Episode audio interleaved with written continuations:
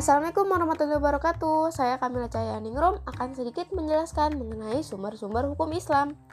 Ada yang tahu nggak sumber hukum Islam itu apa? Sumber hukum Islam adalah segala sesuatu yang melahirkan aturan dan mempunyai kekuatan yang bersifat mengikat. Lalu, dijadikan dasar pedoman acuan syariat dalam hukum Islam itu sendiri. Sumber hukum Islam yang utama adalah Al-Quran yang menurut istilah adalah firman Allah yang disampaikan oleh malaikat Jibril dengan redaksi langsung dari Allah kepada Nabi Muhammad dan yang diterima oleh umat Islam dari generasi ke generasi tanpa ada perubahan.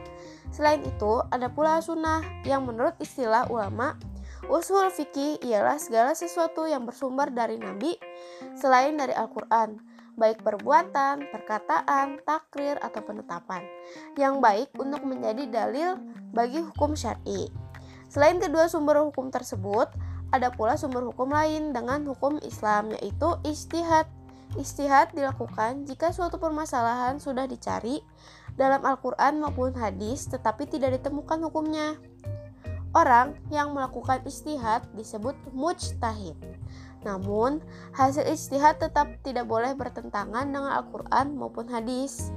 Istihad dalam kehidupan modern memang sangat diperlukan, mengingat kenyataan bahwa kehidupan masyarakat yang selalu berkembang. Sehingga persoalan yang dihadapi pun makin kompleks. Orang yang melakukan istihad pun tidak sembarangan. Orang yang beristihad harus memiliki syarat sebagai berikut. Satu, memiliki pengetahuan yang luas dan mendalam. Yang kedua, memiliki pemahaman mendalam tentang bahasa Arab, ilmu tafsir, usul fikih, dan tarik atau sejarah. Yang ketiga, harus mengenal cara mengistimbatkan atau merumuskan hukum dan melakukan kias. Yang keempat, memiliki akhlakul korimah. Bentuk istihad dapat dikelompokkan menjadi tiga macam, yaitu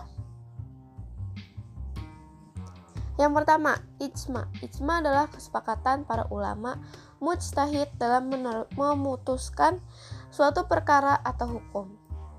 Ijama dilakukan untuk merumuskan suatu hukum yang tidak disebutkan secara khusus dalam kitab Al-Quran dan Sunnah. Yang kedua, kias. Kias adalah mempersamakan hukum suatu masalah yang belum ada. Kedudukan hukumnya dengan masalah lama yang pernah karena ada alasan yang sama. Yang ketiga, maslahah. Maslahah mursalah merupakan cara dalam menetapkan hukum yang berdasarkan atas pertimbangan kegunaan dan manfaatnya.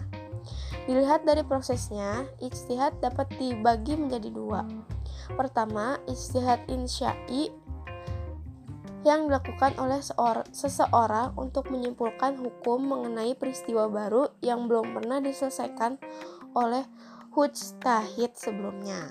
Kedua, istihad tarjihi atau istihad intikoi yang dilakukan oleh seseorang atau sekelompok orang untuk memilih pendapat para mujtahidin terdahulu mengenai masalah tertentu.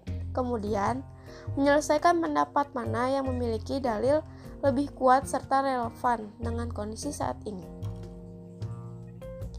Cukup sekian. Terima kasih.